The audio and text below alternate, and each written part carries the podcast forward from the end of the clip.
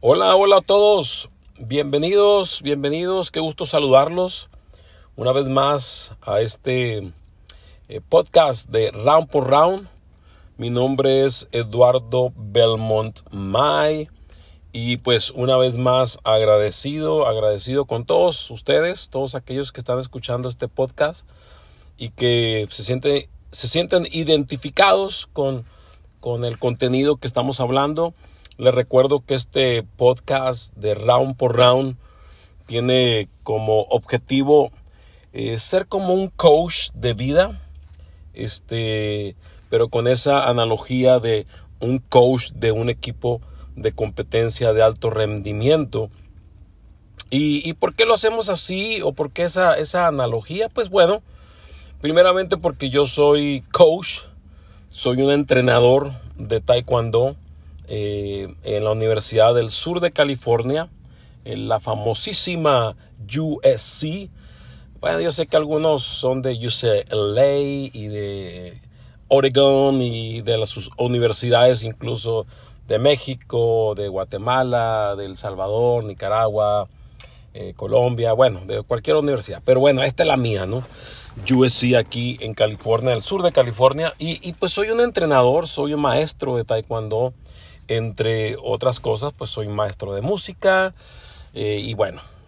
Pero hablando de esto como entrenador, pues eh, eh, por supuesto que es muy importante en la vida tener un entrenador de vida también, ¿no? Y que nos puede ir diciendo esos rounds, cómo irlos ganando y esos rounds son el diario vivir día a día. Bueno, esta es la introducción y seguimos. bueno, un saludo, un abrazo a todos los que están escuchando en México, en Ecuador, en Colombia, en Argentina, nos están escuchando también. Este, y aquí todos los hispanos en Estados Unidos. Yo me encuentro acá, yo estoy acá en Los Ángeles, California. Este, aunque soy mexicano, bueno, ya tengo muchos años radicando aquí en Los Ángeles, California, que es la tercera o la cuarta ciudad donde más mexicanos hay. Lo pueden creer, aquí en Estados Unidos Los Ángeles es como la tercera o cuarta ciudad donde más mexicanos hay. Pero bueno, vamos entonces con el tema que hemos estado hablando con respecto a eh, este, esta segunda temporada que hemos estado hablando sobre eh, varios aspectos de la revolución moral secular y y tratamos el episodio pasado, el episodio 4, tratamos sobre la, la paternidad bajo ataque. Y hablamos de algunas cuestiones, ¿no? Eh, pero quise, quise darle una, una, una segunda parte de la paternidad bajo ataque 2, eh, que este es el quinto episodio de la segunda temporada. Entonces, esta es paternidad bajo ataque 2 y hago una pregunta ahí, ¿no? ¿El machismo o la masculinidad tóxica? No sé si han escuchado ustedes estos términos. Sé que el machismo, por supuesto, eh, es más conocido eh, como hispanos, como latinoamericanos. Conocemos más el término del machismo. Pero esta eh, terminología también de masculinidad tóxica es algo que se ha venido hablando últimamente en estas últimas eh, generaciones. Eh, y, es, y es con respecto a la paternidad que está bajo ataque. Yo tengo que reconocer como, como, como hombre, como padre, como ciudadano, eh, como cristiano, y vuelvo a repetir, cristiano, todo aquel que ha aceptado a Cristo como su Señor y Salvador, seas evangélico, católico, este, eh, esa es la definición de, cristiano. Todos aquellos que hemos hecho de Cristo nuestro Señor Salvador y, nuestro guía, ¿no? Entonces, como cristiano también yo tengo que reconocer que hay, hay eh, que la paternidad, o sea, eh, la cuestión del ser padre o, de, del, del, padre como tal, ha sido y está siendo muy atacada por cuestiones externas eh, si quieres ir un poquito más allá, puedes mirar eh, o escuchar el episodio 4, donde hablamos de, estas, de, estas, de, esos, de estos ataques, ¿no? pero también tengo que reconocer que hay ataques externos a la paternidad, pero que se mezclan con lo interno del ser humano.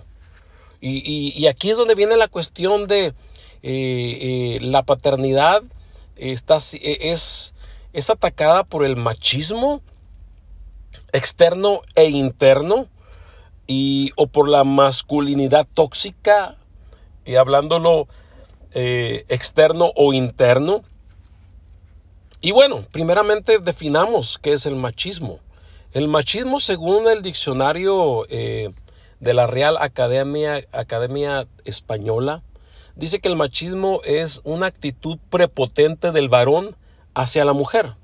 Así lo define. Dice que es una actitud prepotente del varón hacia la mujer. Eh, yo entiendo que el machismo es una actitud prepotente, pero va mucho más allá.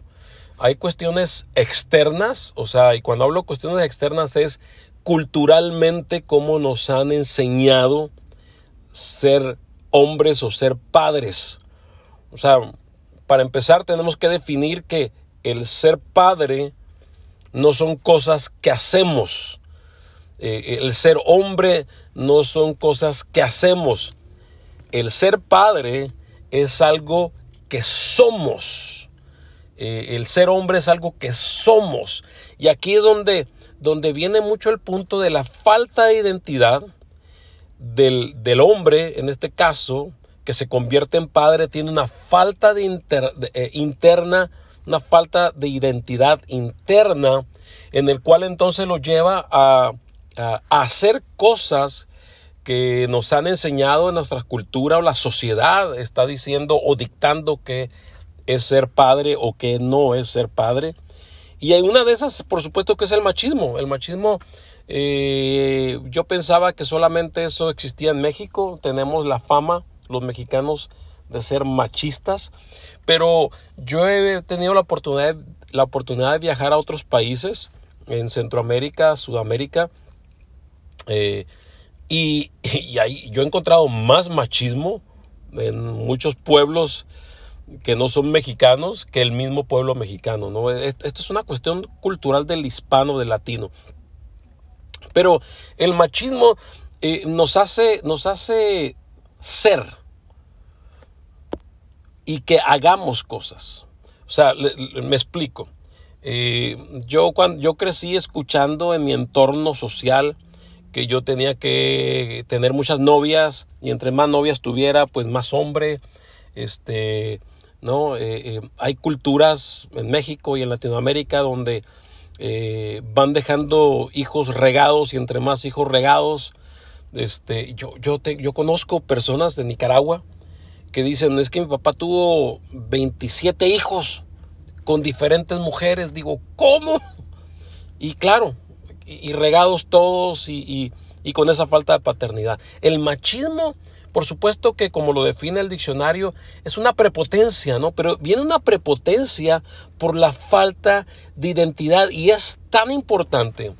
Eh, y esto va para los varones, incluso para los, por supuesto, que no están casados ni que son padres, pero que anhelan en algún momento casarse y ser padres. Esto es tan importante que entiendas que eh, lo que te define a ti no es lo que la cultura nos dice o lo que em, los estereotipos de hombres o de padres nos han puesto en nuestros corazones, sino que es tu identidad verdaderamente en Dios y basado en eso, saber que también tu identidad en Dios te define cuando eh, eh, eh, aceptas la voluntad de Dios en tu vida, pero también aceptas los retos que conlleva, en este caso, ser un hombre, ser un varón. Y por ende también aceptarás los retos que tú tienes en tu identidad en la paternidad. Entonces todos los estereotipos de machismo y de prepotencia se hacen nulos porque ya no hay una cuestión de que ah, a mí no me va a mandar la vieja, ¿no? O yo soy el que mando. No, cuando tienes una identidad clara en Dios, por supuesto que esa identidad se va a traspasar también a las diferentes etapas de tu vida y en la etapa de la paternidad es una de las más hermosas y una de las más responsables y una de las más ah, ah, complejas al mismo tiempo, eh, pero que la identidad te, te quita para empezar, eh, la identidad, por supuesto, en Dios, te quita la cuestión de ser prepotente, no solamente con las mujeres, sino contigo mismo y con el mundo. Yo siempre voy a insistir que el orgullo y la arrogancia nos llevan a nosotros a cometer pecados como el machismo. Pero también está la otra parte de la masculinidad tóxica, ¿no? Eh, es algo que se está hablando mucho de la masculinidad tóxica. Eh, y, esta es, y este concepto de la masculinidad tóxica se, o sea, se va al, otro extremo de lo que es el machismo. O sea, el machismo supuestamente es ser hombre, tener muchas mujeres, eh, ser muy masculino y, este, tener muchos hijos regados y, no dejarte mandar por la mujer, y, o sea, prepotente, ¿no? Pero la masculinidad tóxica que se está hablando es quererle quitar todos los atributos todos los atributos, escuche, todos los atributos que Dios nos ha dado como hombres para ser padres.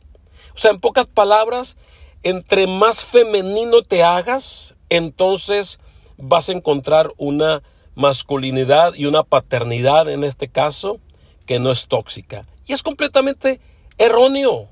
Es completamente erróneo. El hombre no tiene que ser femenino para entonces no tener una masculinidad tóxica y una paternidad tóxica.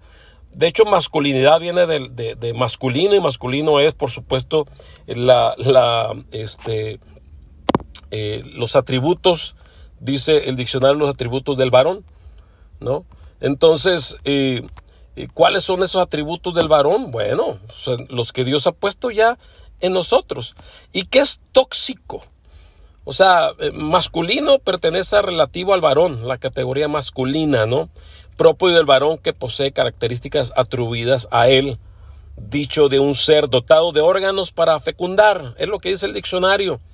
Perteneciente relativo al ser masculino, hay la célula, masculina, ¿no? O sea, eh, eh, de hecho, pues tenemos eh, una, una en nuestra en nuestro cuerpo Dios ha puesto características particulares eh, en tanto en el hombre como en la mujer. Entonces, el, hombre tenemos características físicas, mm, eh, espirituales, este, eh, de vida, pero también de identidad, ¿no?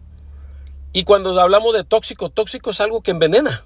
Entonces, por supuesto que al final de cuentas esto se relaciona en los extremos, ¿no?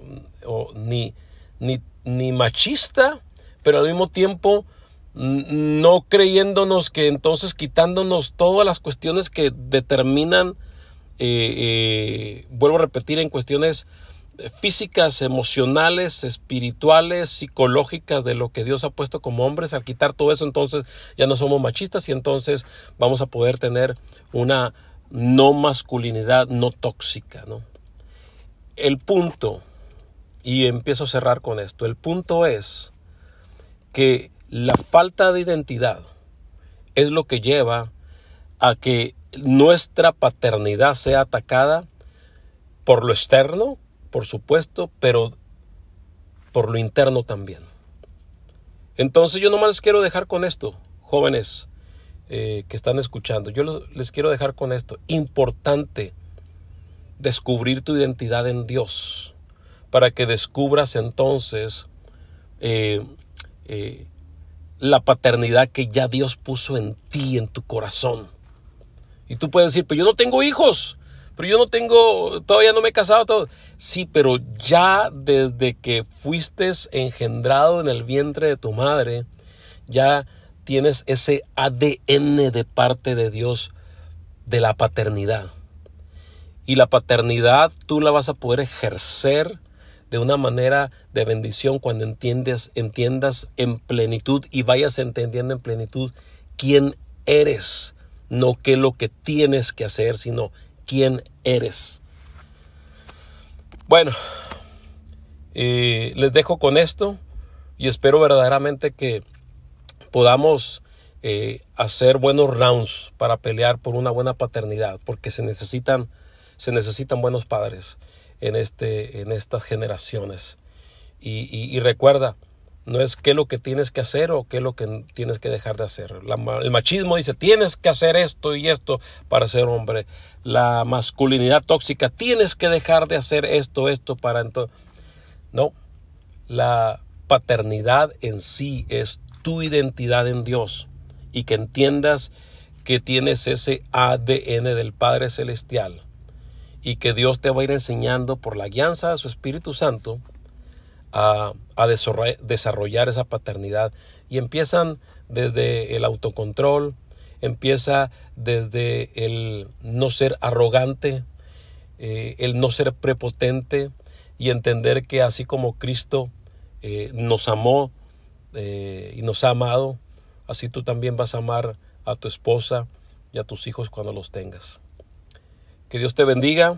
En mi oración, sobre todo para ti, varoncito, varón, hombrecito, muchacho, chamaco, chigüín, buki, bueno, le dicen muchas maneras, ¿no? Mi oración para ti es que vayas encontrando cada día tu identidad, el ADN que ya Dios puso en tu corazón, de la paternidad del Padre bueno, el Padre Celestial. Dios los bendiga. Muchas bendiciones para todos.